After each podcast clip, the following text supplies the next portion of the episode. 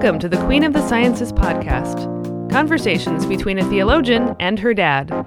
I'm your host, Sarah Hinlicky Wilson. And I am Paul R. Hinlicky. Today on the show, we will be discussing Reinhold Niebuhr's The Nature and Destiny of Man, Volume 1. There is a sequel, but we will not be getting into it today. So, Dad, back in my uh, first job out of college, I had, it must have been your old copy of The Nature and Destiny of Man. I think both volumes bound in one. And I remember bringing it to work with me and placing it virtuously on my desk. And, you know, I just graduated from college with a theology and philosophy degree. And I really, really, really, really intended to read it. Also, I thought I would look cool and smart if I read it. And I never did. I couldn't make any headway with it. And then over the past four years of doing Queen of the Sciences, you have more than once remarked in passing, we should do a future episode on Reinhold Niebuhr's The Nature and Destiny of Man. And I felt that um, the destiny was closing in upon me, that sooner or later I was going to read the darn thing. So finally, you talked me into it, and um, I have I have now read volume one, not yet volume two, maybe next year.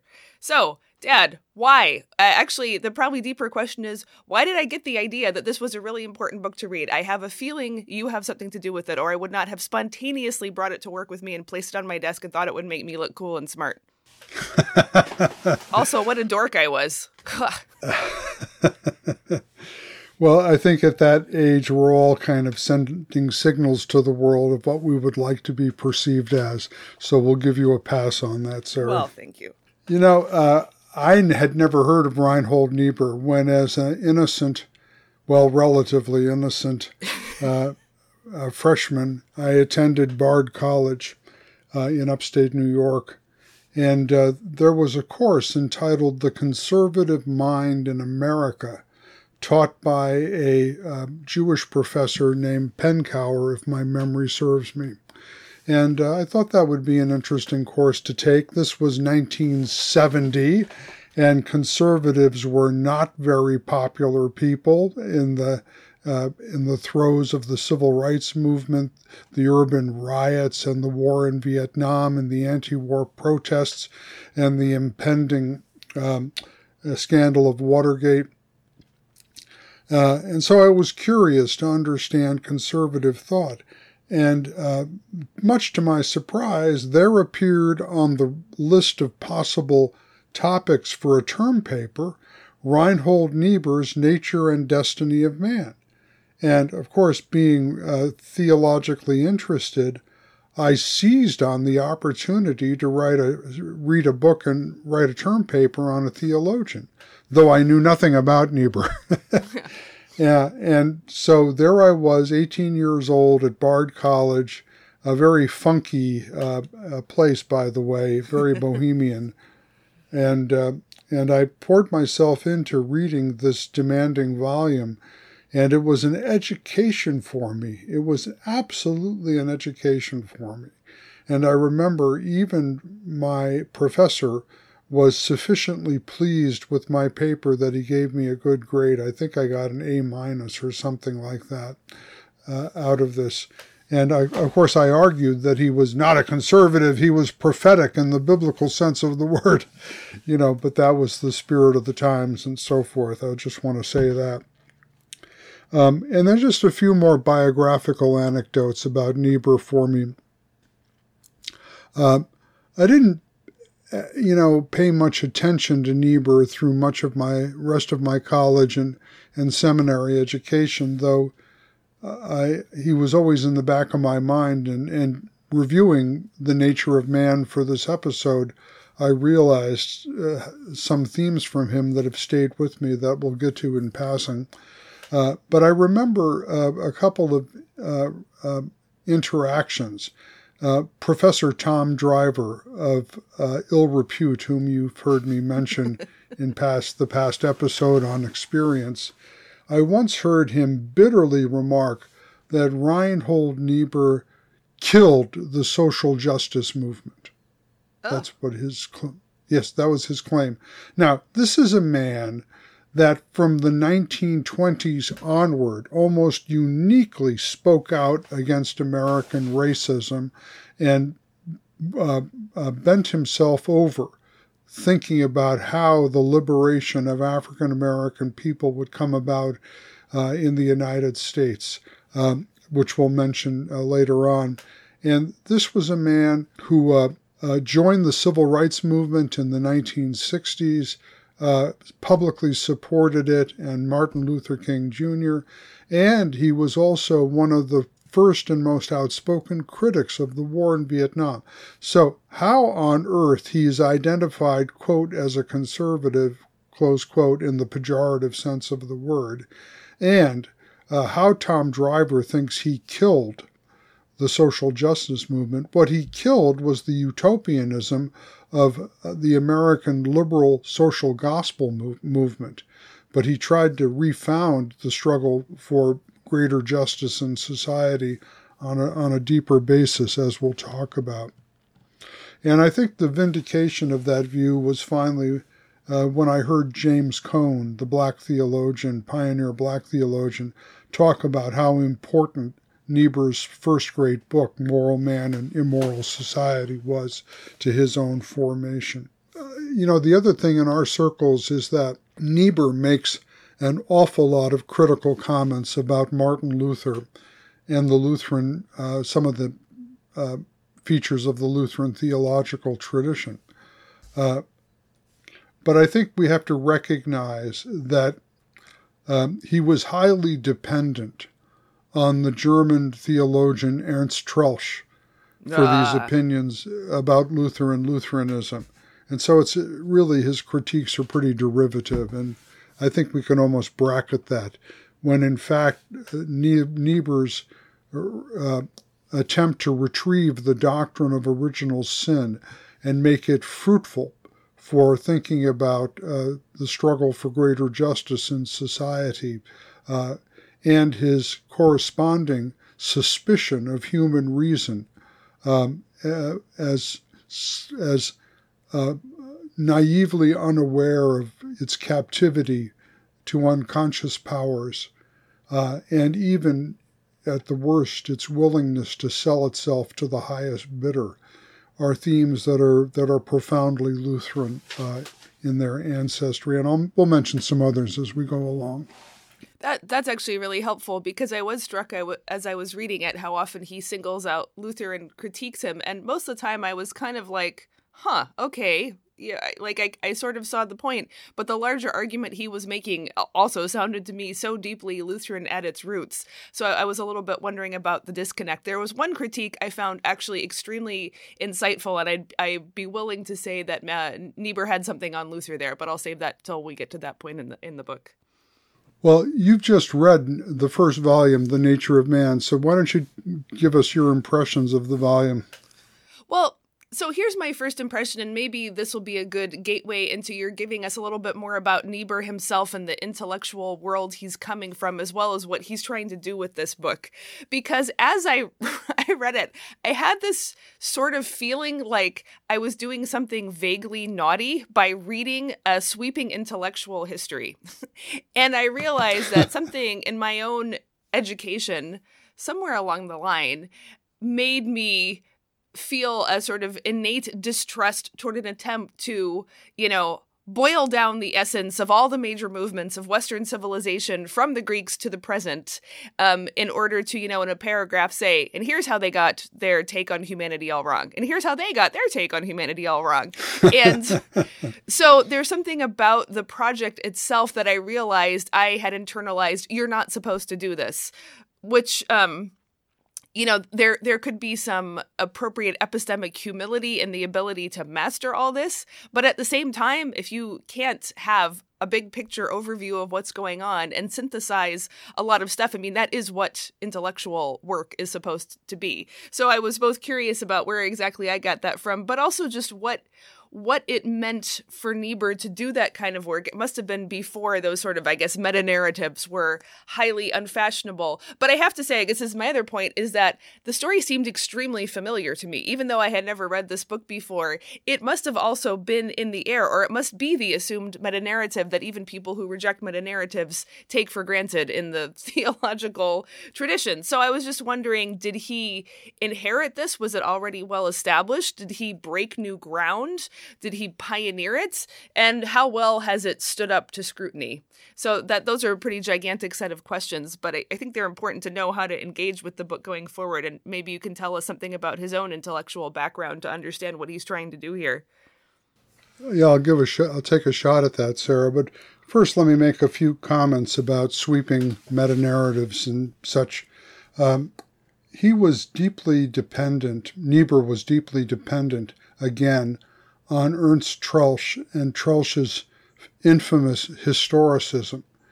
And if you think that it's history all the way up and all the way down, nothing but history, that the realm of being, eternal being, is discredited, there is nothing but the flux of becoming. And uh, if there's a method to the madness, you have to look for patterns in the in the flux in the flow of history. And so the search for types uh, and and doing intellectual history by means of typologies uh, is is what comes out of this 19th century uh, into the early 20th century German historicism, which Troeltsch takes radically, you know, right uh, down to the bitter dregs. That's also interesting because Reinhold's brother, H. Richard Niebuhr, is very famous for his typologies of Christ and culture. Exactly. And and and sometimes people say when you compare H. Richard to Reinhold, H. Richard was the intellectual. H. Richard was the real deep scholarly type, and uh, Reinhold uh, was more the preacher, publicist, polemicist, and as public intellectual whereas uh, H. Richard was kind of the private scholarly Yale type of uh, uh, historical theologian. But they did have in common, they were, you know, they, they come out of the old German Reform Synod, which eventually merged into the United Church of Christ. And that was like in Europe, the Prussian Union Church. Oh. We're all supposed to break out in hives, good Lutherans, when we hear that. when uh, when the King of Prussia forcibly united Reformed and Lutheran uh, confessions in that region around Berlin, Brandenburg, Berlin.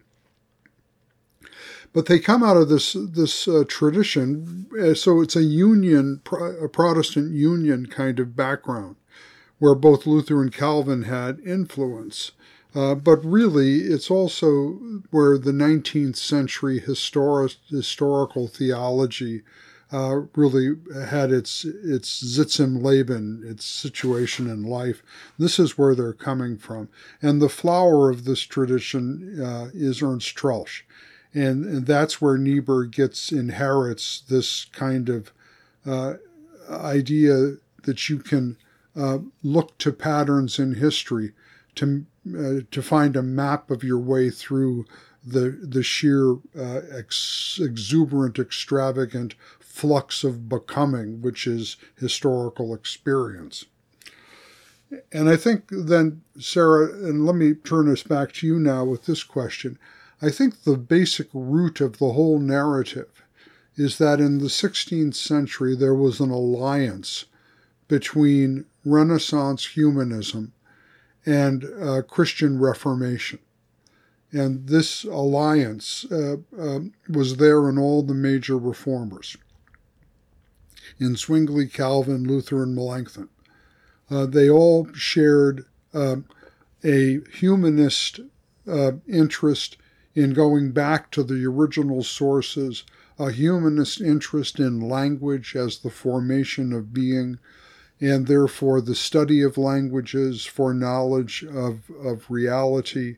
And then from there, uh, a renewed interest in the history and development of humanity.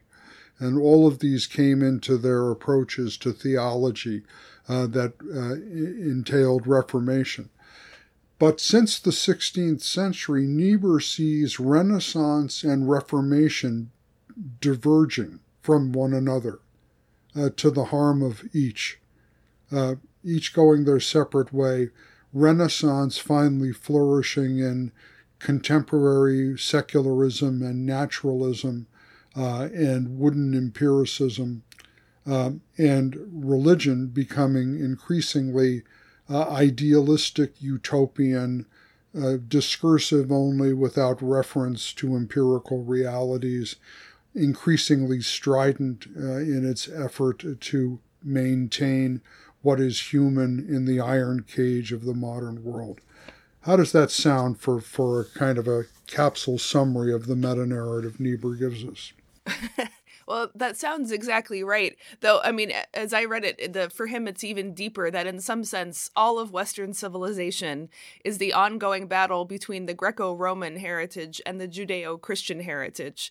And I don't think he simplistically chooses the Judeo-Christian side over the Greco-Roman side. And it, I mean, it would be false in any account to disentangle the two very sharply because they wound up around each other the whole way through. But it seems like what he's saying is that the Renaissance is the maybe the attempt to reassert Greco-Roman thought ways um, divorced or extracted from the Judeo Christian overlay. And then a certain, I don't know, maybe the fanaticism of religion is its attempt to, as you say, live only in heaven and not attend to, you know, the this worldly concerns that a you know a pagan heritage is concerned with. I, I, I don't know. Again, it's it's pretty sweeping, but I, I guess I'm curious why for him it's primarily the divorce of Renaissance and Reformation. Why is it there? For me, that's I guess in the the usual meta narratives I hear, it happens a little later. It's more like the Enlightenment is somehow categorically different from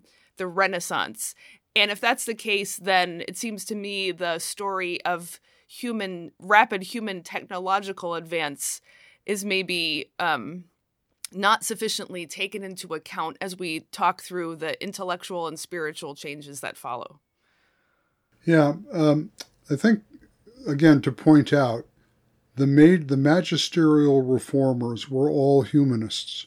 Luther, Melanchthon, Calvin, Zwingli, they're all humanists, and humanism is a methodology. Studia, uh, studia humanitatis, the study of humanity. That's humanism.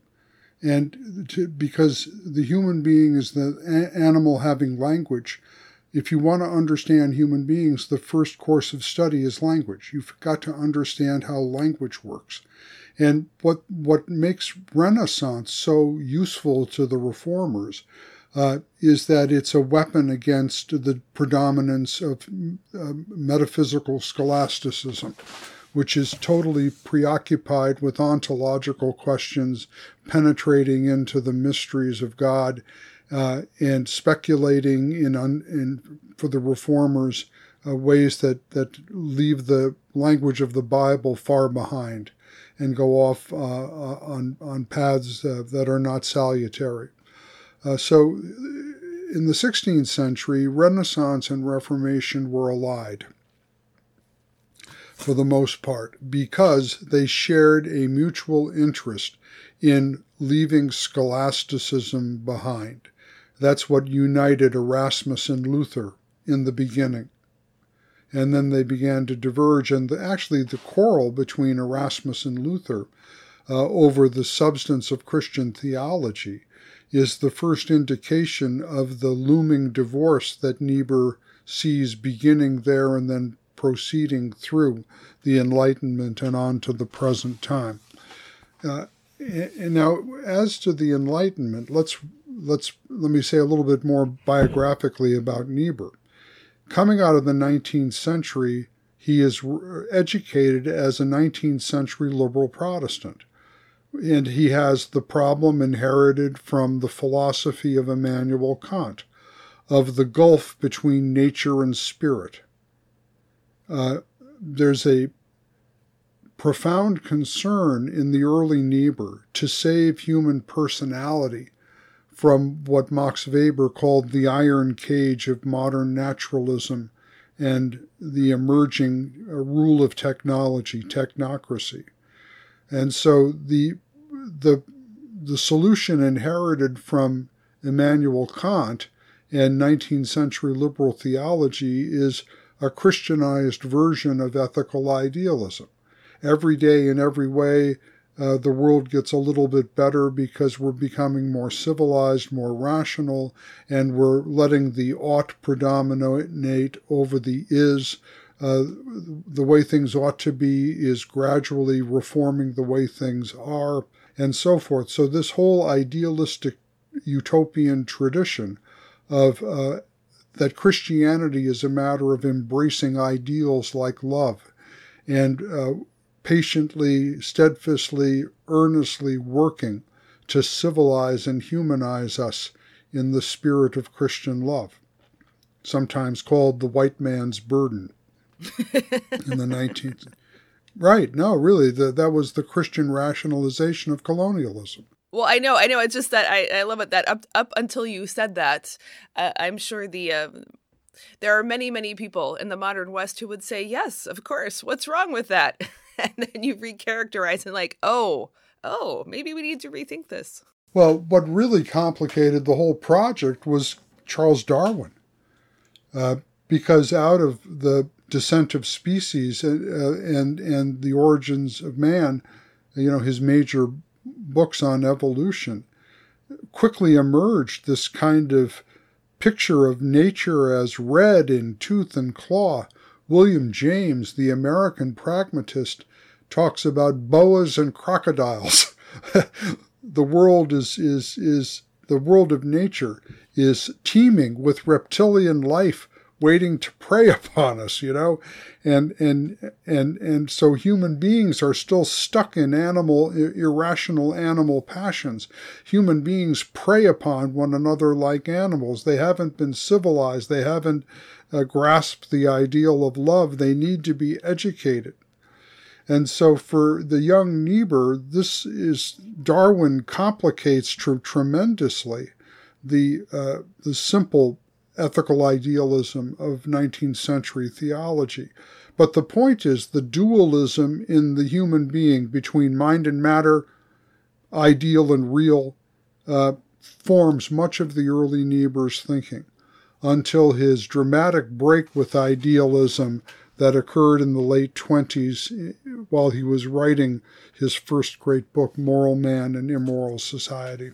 Well, I think you need to follow up and, and tell us what that is because that's very intriguing. And I think still the the philosophy in the air is mind versus matter and real versus ideal, and there is no less utopianism floating around than there ever has been. Well, because if you are in the humanist tradition stemming from the Renaissance and also partly from the Reformation, right? Because the Reformation too insisted that human beings were made in the image of God for likeness to God, though they have fallen from this destiny and cannot, uh, by pulling themselves up with their own bootstraps, cannot regain it. So they're in need of a redemption. So that's kind of the tension from the beginning between Renaissance and Reformation. But philosophically, the young Niebuhr finds a, a way through the alternative between idealism and uh, naturalism. And that middle way is pragmatism, particularly the writings of William James, who wrote, you know, a great book on religion, the varieties of religious experience. And in that book, William James was trying to find a, a, a future for religion after the collapse under the force of naturalism and the advance of the scientific worldview. What, would, what could religion be? And, you know, this to simplify James uh, very much, uh, he came to believe that because of our deeply reptilian nature, the reptile is not out there, the reptile is in us. mm, right? And so we are just like animals trying to figure out how to get from one safe spot to the next safe spot. And so the focus of philosophy should be on action uh, in a world in which survival cannot be taken for granted. And intellectuals, philosophers should pragmatically worry about the consequences of ideas uh, in the real world instead of browbeating people with utopian ideals that, that have no traction with them who are living in the real world. Uh, uh, the reptilian world, so to speak, right? Yeah. Um, but of course, where does that leave any hopes for greater justice in society? Where does that leave any hope for the redemption of the sin sick soul? Um, and uh, James was really perplexed by this problem. And he finally concluded by saying, There can be uh, people with a kind of madness who believe the unbelievable and just so find the courage to change the way things are. That's William James. They believe the unbelievable and just so find the courage to change the way things are. And Reinhold Niebuhr picked up that motif from James and he Christianized it with Paul's idea of being a fool for Christ. Okay, but how is that not just a utopian with a little cross on his shoes? I, I'm curious because you, when we were preparing for this, you mentioned that, um, well, and, and as you've said so far, that Niebuhr was became an enemy of idealism and utopianism and was critical of Barth in many ways for, you know, insisting on principle and not looking at the real life consequences of things in the world. So, yeah, so what does a fool for Christ who dreams the impossible, how how does that not become another fanatical utopian who destroys everything in the name of saving the world? Yeah, right, because the fool for Christ is the one who uh, who voluntarily bears the suffering that the, the perpetrator, the violator, inflicts uh, in the name of the perpetrator's redemption.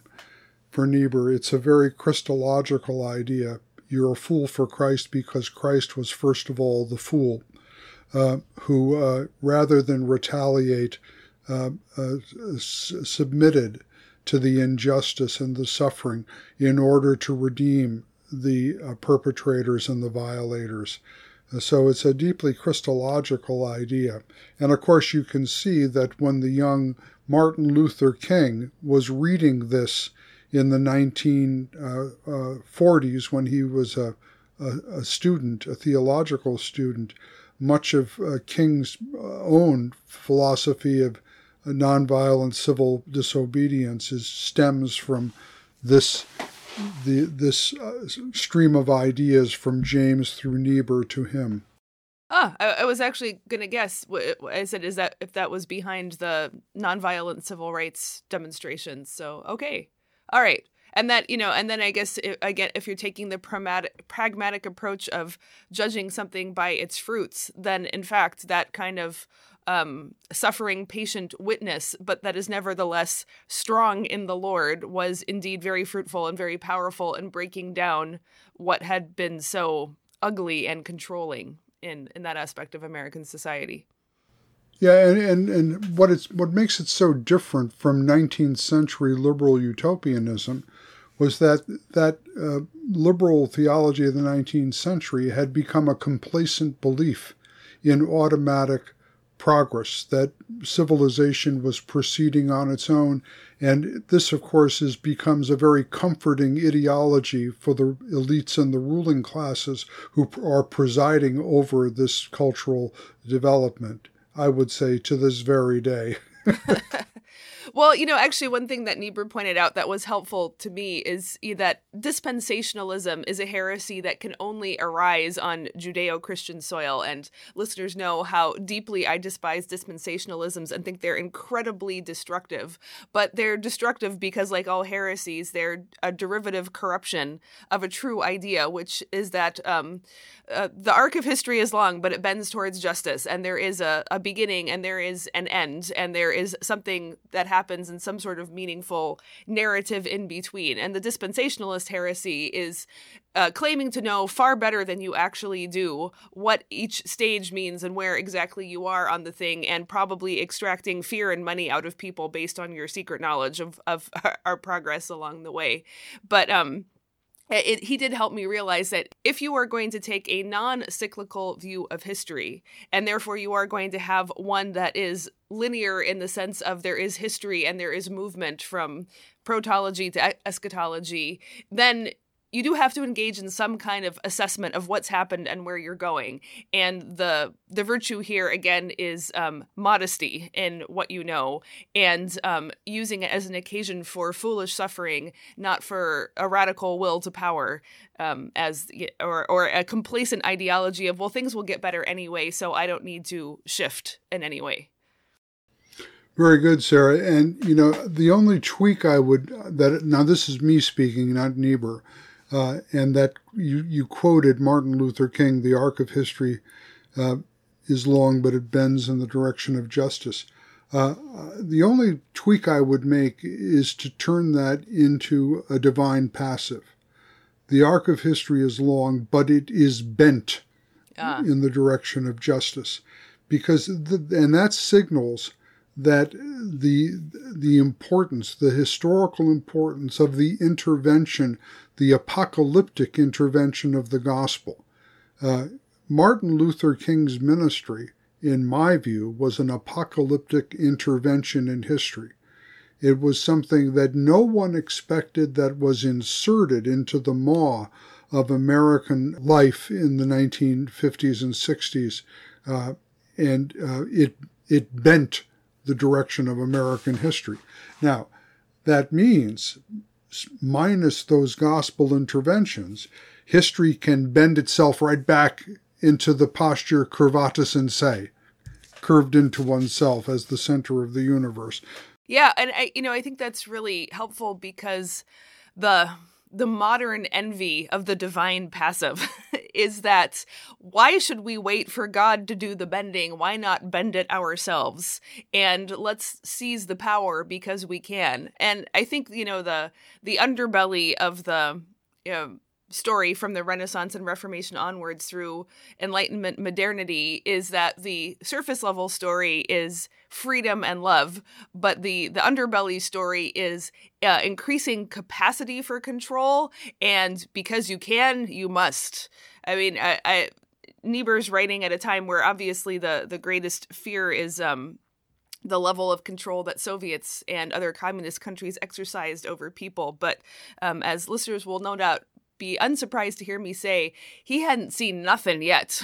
the The rage for control has not ceased in any way, and as as we uh, continue to you know, to, to look into all the ways that we are truly reptilian in a Freudian, Darwinian, or Nietzschean kind of way, then our response is almost always for more control. Uh, nobody really, I don't think, trusts love and freedom anymore, even if if we say it piously. And so Yeah, well, I think this is a time to start talking about original sin, huh? Because that's the other major burden of this book. Well, you know, and permit me here just to read a brief passage from Moral Man and Immoral Society, because I think, you know, I read this passage, reread this passage preparing for this podcast, and uh, it made me think of those uh, yellow jackets in Paris.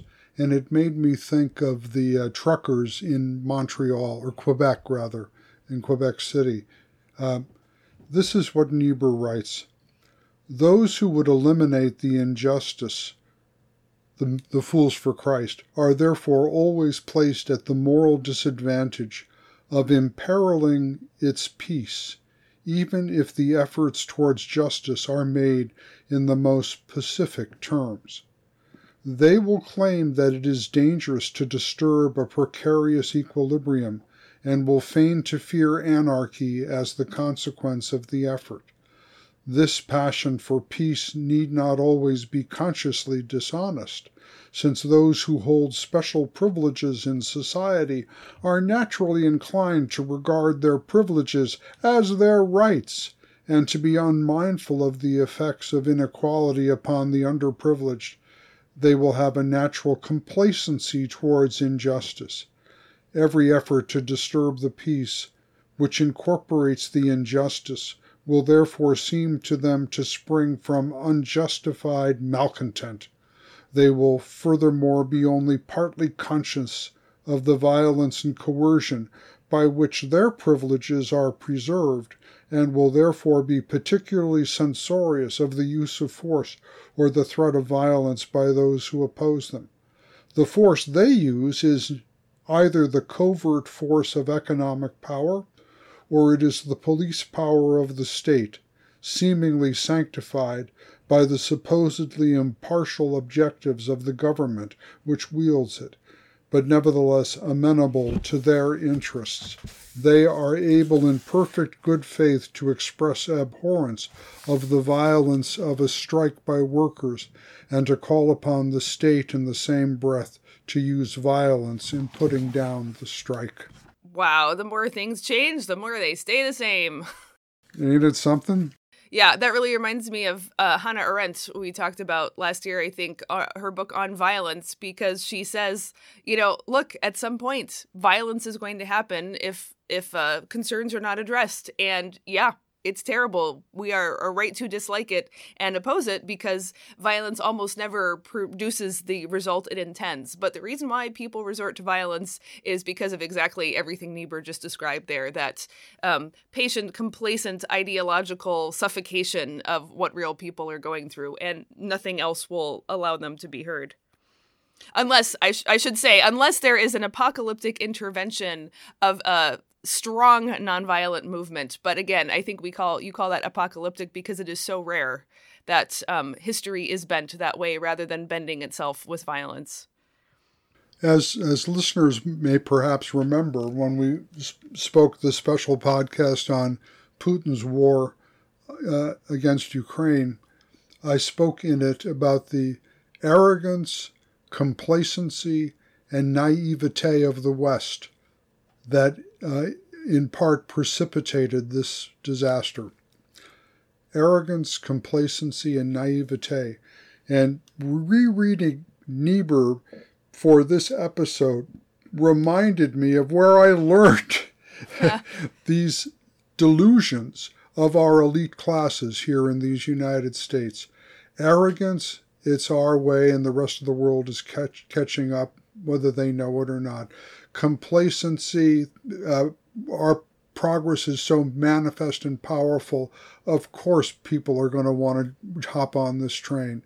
And naivete, and of course no one would dare to try to disturb our peace, really. Right. So okay, so I think this is a time to bring up my my one place I thought Niebuhr uh, had made a really good point against Luther or the Lutheran tradition because it, it's sort of the tipping point from the justice question to the sin question, and basically what he said is that in the Lutheran lands, um, specifically Germany, I don't think he really knows anything about Scandinavia, the spiritual awareness that all have sinned and fallen short of the glory of God was so profound. And he, he even says, gives them credit, like, yes, this is a spiritually profound insight. Um, the problem was that it has this leveling effect that um, dampens down the although all have sinned and fallen short of the glory of God, some bear more actual guilt in history than others for wrongdoings that occur. And so I thought this was very insightful. You can have a doctrine of sin that actually mutes the reality of guilt in a very um, well, unjust, but ultimately spiritually damaging kind of way. And then Niebuhr said, I, I thought this re- was rather comical. He said the Anglo Saxon world of Britain was always um, spiritually inferior and shallow compared to Lutheranism. However, because of that, they developed a much better justice system because they were more at ease with the idea that guilt is unevenly distributed and that was more of the the focus of the legal developments rather than this spiritual insight into the equality of sin. And um, I, I don't i don't know enough about luther in his you know um, legal thinking to comment on that but um, i can see how that would have a devastating effect in the you know natural drift of history that if you can just tell everyone that they're sinners then you can prevent anything from ever changing. You can prevent the recognition of unequally distributed guilt because you can always just recur back. But niebuhr also makes the point is that if you have only a, a, recognition of unequal distribution of guilt, then inevitably what's going to happen is you will have class warfare or ethnic war- warfare because this class or, or this group has more guilt than another. And all that will happen then is that the oppressed who think that they're innocent will rise up and throw over the guilty class, and then the, the oppressed class will become the oppressor class. And of course, that process is illustrated again and again and again in the Old Testament. Yeah, and the rest of human history, by the way, as well. Yeah, but I'm saying it's right there in our canonical scripture. This is exactly what happens. Yeah, I think, you know, just a, a quick note on that. Uh, Luther's own distinction is always to parse the question of justice and therefore also of, of culpability, um, either in the perspective coram deo before God in relation to God and coram hominibus or coram mundo, mundum, uh, mundo, um, before the world or before humanity. So, uh, as I used to say to students, if in a moment of wrath I pull out my revolver and aim the gun at you, hate, hate with hatred in my heart to eliminate you from this earth, and the gun misfires and the, the shot does not go off. The crime of your murder has not been committed, but the sin of murder certainly has been committed. That's coram deo, the sin, coram hominibus, uh, the failure of the gun to go off, uh, reduces the charge to attempted murder rather than murder in the first degree Right. or right. something like that. And that's how Luther sorted out the relationship between civil justice, worldly justice, social, social justice, and justice in relationship to God. Sinfulness applies strictly to the relationship of God. All have sinned and fallen short of the glory of God. But coram hominibus, in relation to human beings, it makes a great deal of difference whether you're a perpetrator or a victim Right, and right. no amount of the knowledge of sinfulness should obliterate the difference between the perpetrator and the victim. Right, right, right. But I, I think the point also is very valid that unless you keep a coram deo perspective, then the the class warfare of, of the guilty versus the innocent is the inevitable outcome. Yeah, and just to, I could very briefly apply that again to the the new Cold War with Russia. You know, if we we have to be very careful not to succumb to hatred of Russians, even to hatred of Putin, because if we do, then the policy goal will be to punish Putin and to punish uh, Russians, uh, rather than stopping the aggression and preserving the lives of the victims.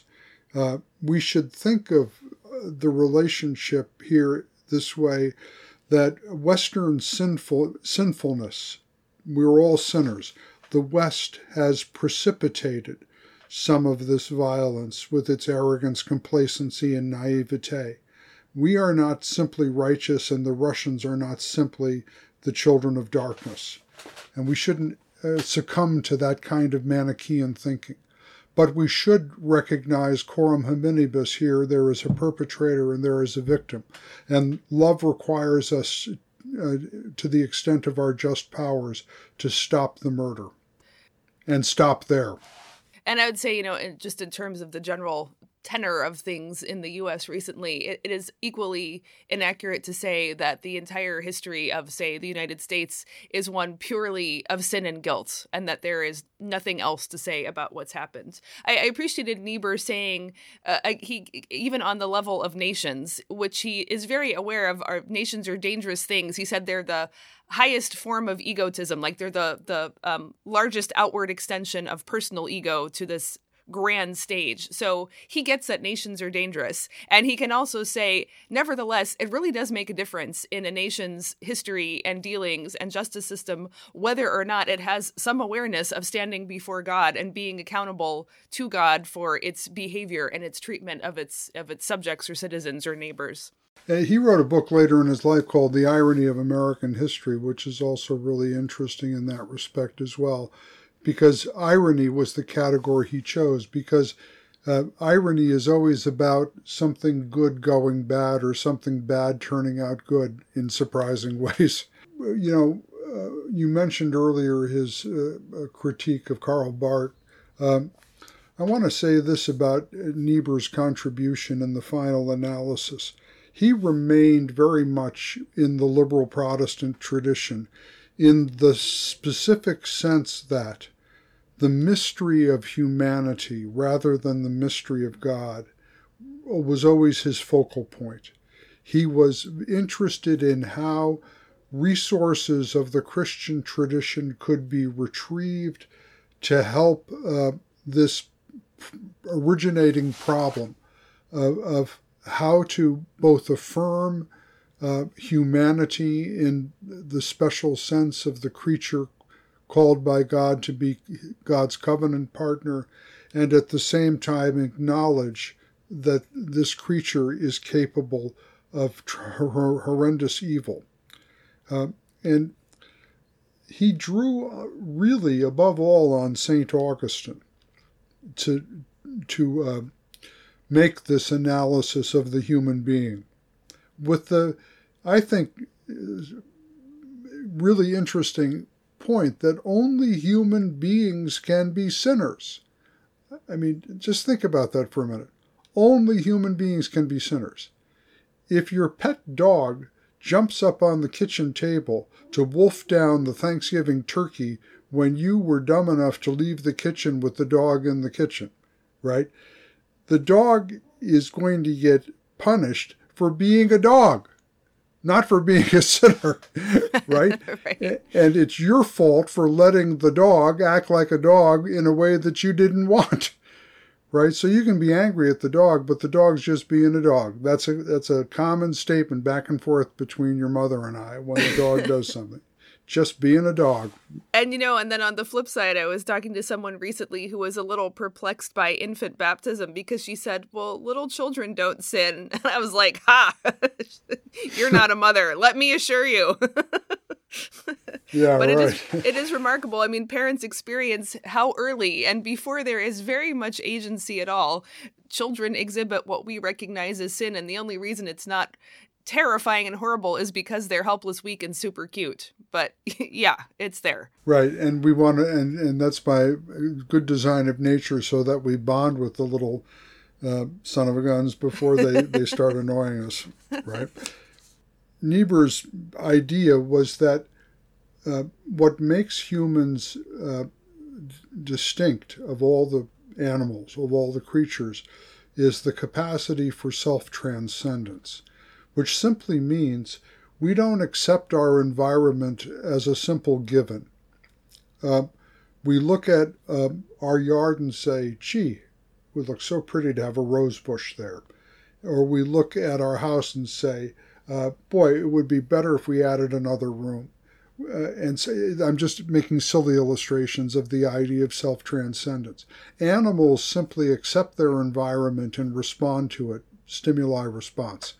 Human beings look at their environment and say, How can I make this more amenable? How can I adapt the environment uh, for human life and flourishing? That's self transcendence. And that signifies both the human calling to be God's partner in the care and stewardship of the creation, the development of the creation, Genesis 1 26 to 28. But it, that self transcendence is also the very same source of sinful pride and thus inventiveness in evil.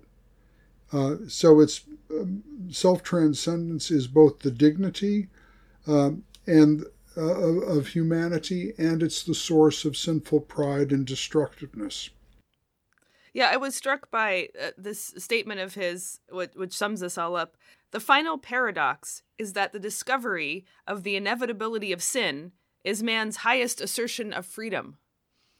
And I, I was really interested in how he's he's um you know renewing and resourcing the traditional Christian, Western, especially Christian doctrine of original sin. You know, he dismisses pretty easily the, you know, STD theory of original sin and its more biological explications that you sometimes get from Augustine, though I think those have been wildly exaggerated in the popular reception. Right. But, um, but he he's he said you know he, he says it is it's kind of like a it's a surd and so original sin stands in for this deeply paradoxical fact that it is precisely because humans can have this self transcendence, can have this really do have this relationship to God, to their own selves, to their environments, that their greatest capacity for love and freedom is the obverse of their capacity for wickedness, evil, corruption, assault on the reality itself as well as the god who made it. And that there's no there's no thinking and in this world there's no thinking the one without the other. And that i think that circles back to his critique which is where the book starts of all these attempts in western civilization various theories and isms to explain humanity. And for him the reason why they all fail is both because they lack an adequate god dimension but also because they just want humans to be one thing and if they can just get people to be one thing understood in one way, then finally we'll be able to fix and address everything. It's it's that um, simplistic optimism of modernity towards control. Like if we just nail down the definition, and then everything will be fine. And I think for him, in a weird way, the um, the assertion of original sin as simply a fact about who we are is also for us a kind of freedom from these oppressive isms that are trying to nail us down into this, you know, Procrustean bed of what we we must be according to this or that theory. Yeah, of course, North Korea is a political possibility. you can you can turn human beings into cookie cutter uh, images of one another and and line them up in mass assembly, assemblies, assemblies uh, so that you express massive uniformity. But what at the at what cost does something like that happen?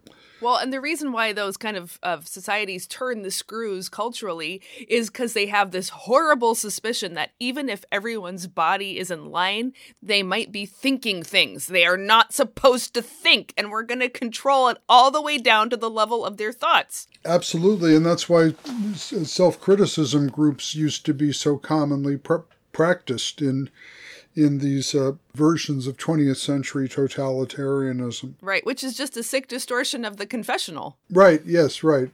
Which was a coram deo relationship, not a coram hominibus relationship.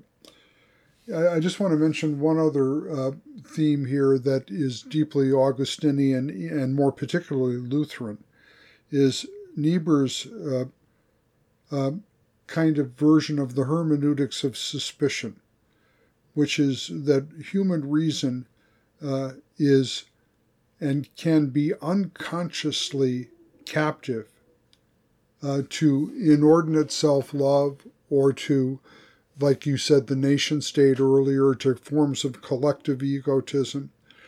And even worse, human reason can sell itself to the highest bidder, which happens a lot now, I think, in scientific research, which has to go in search for funding and and to get the funding from corporations or the government you know you have to dance to their tune.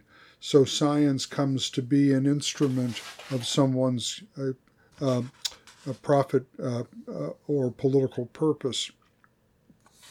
So that suspicion of human reason as it not being the master of man but rather the servant poss- quite possibly uh, the servant of sinful or inordinate self love, I think, is a deeply Lutheran idea. But, Sarah, I want to, as we're kind of drawing to a close here, what, what the, some of the most moving passages in uh, this volume of Niebuhr, for me anyway, are the ones about the atonement. Here at last, Niebuhr talks about God.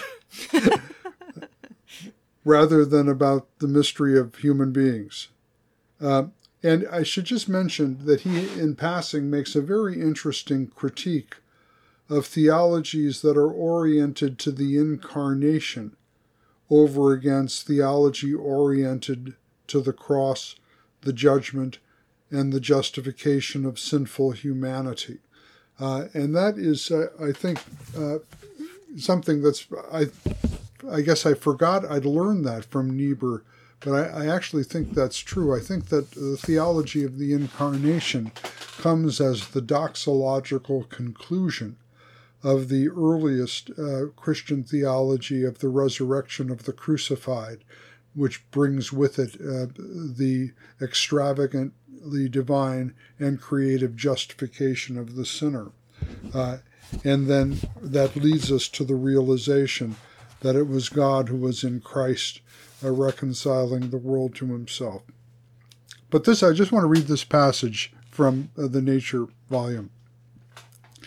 From the standpoint of Christian faith, the life and death of Christ become the revelation of God's character, with particular reference to the unsolved problem of the relation of his judgment to his mercy, of his wrath to his forgiveness.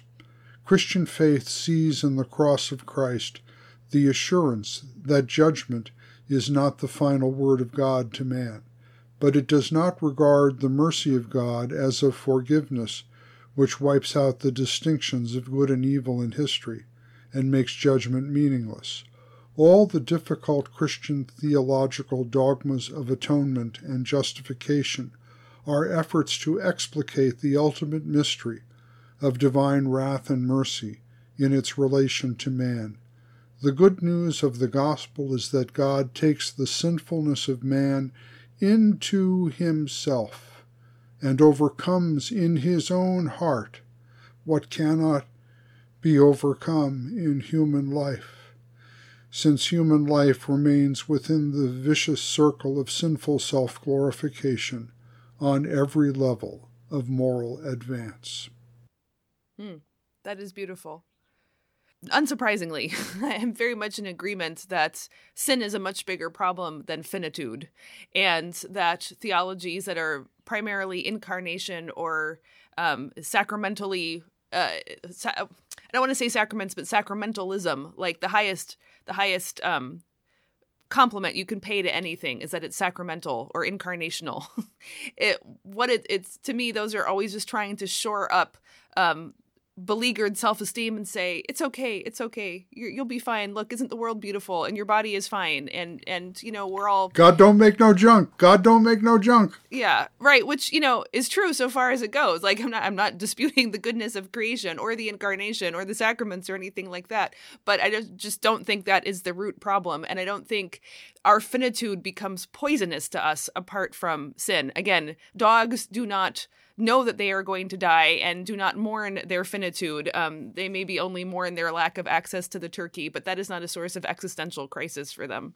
And um, I think Niebuhr is right to say that it is the the release from our drive towards corruption and control and um, self exaltation as well as self demonization that is much more at the root of the problem and it's only through that that we can have anything like an exalted humanity first in Christ and then later in us when we will be raised out of all of this once and for all.